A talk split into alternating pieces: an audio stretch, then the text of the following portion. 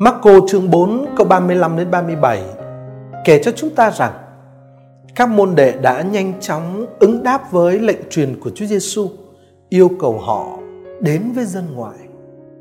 Nhưng rồi, lập tức, các ông phải đối diện với một trận cuồng phong dữ dội và sóng đánh con thuyền đến gần chìm.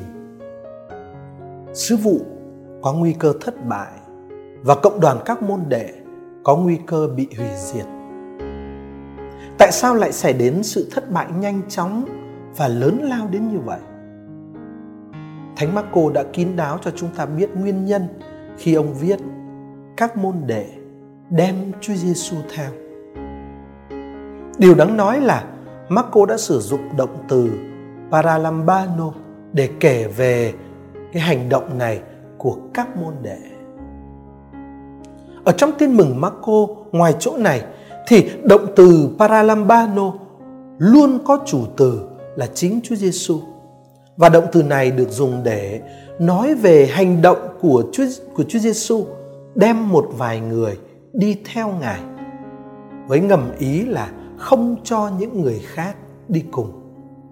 Ví dụ như ở trong Marco chương 5 câu 40, Chúa đem cha mẹ đứa trẻ và ba môn đệ đi với mình, không có những người khác và đám đông đi theo.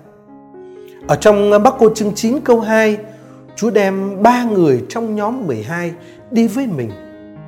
Ở trong Marco chương 10 câu 32, Chúa đem nhóm 12 đi với mình, không gồm những người đi theo người đang hiện diện ở đó. Vậy, khi dùng động từ paralambano để nói rằng các môn đệ đem Chúa Giêsu theo mình là tác giả Marco có hàm ý rằng các ông đang ở thế chủ động và coi Chúa Giêsu ở thế phụ thuộc và thụ động. Đồng thời, các ông loại trừ những người khác khỏi cái chuyến đi thi hành sứ vụ này. Đó là một cách hành động đảo ngược trật tự và bất chấp những nguyên tắc căn bản của sứ điệp tin mừng mà Chúa Giêsu đang công bố và muốn các ông tham gia vào sứ vụ loan báo tin mừng đó cho muôn dân. Chính vì thế, các môn đệ đã thất bại thảm hại và thậm chí còn lâm nguy đến chính tính mạng nữa. Chúng ta cũng vậy, thưa các bạn.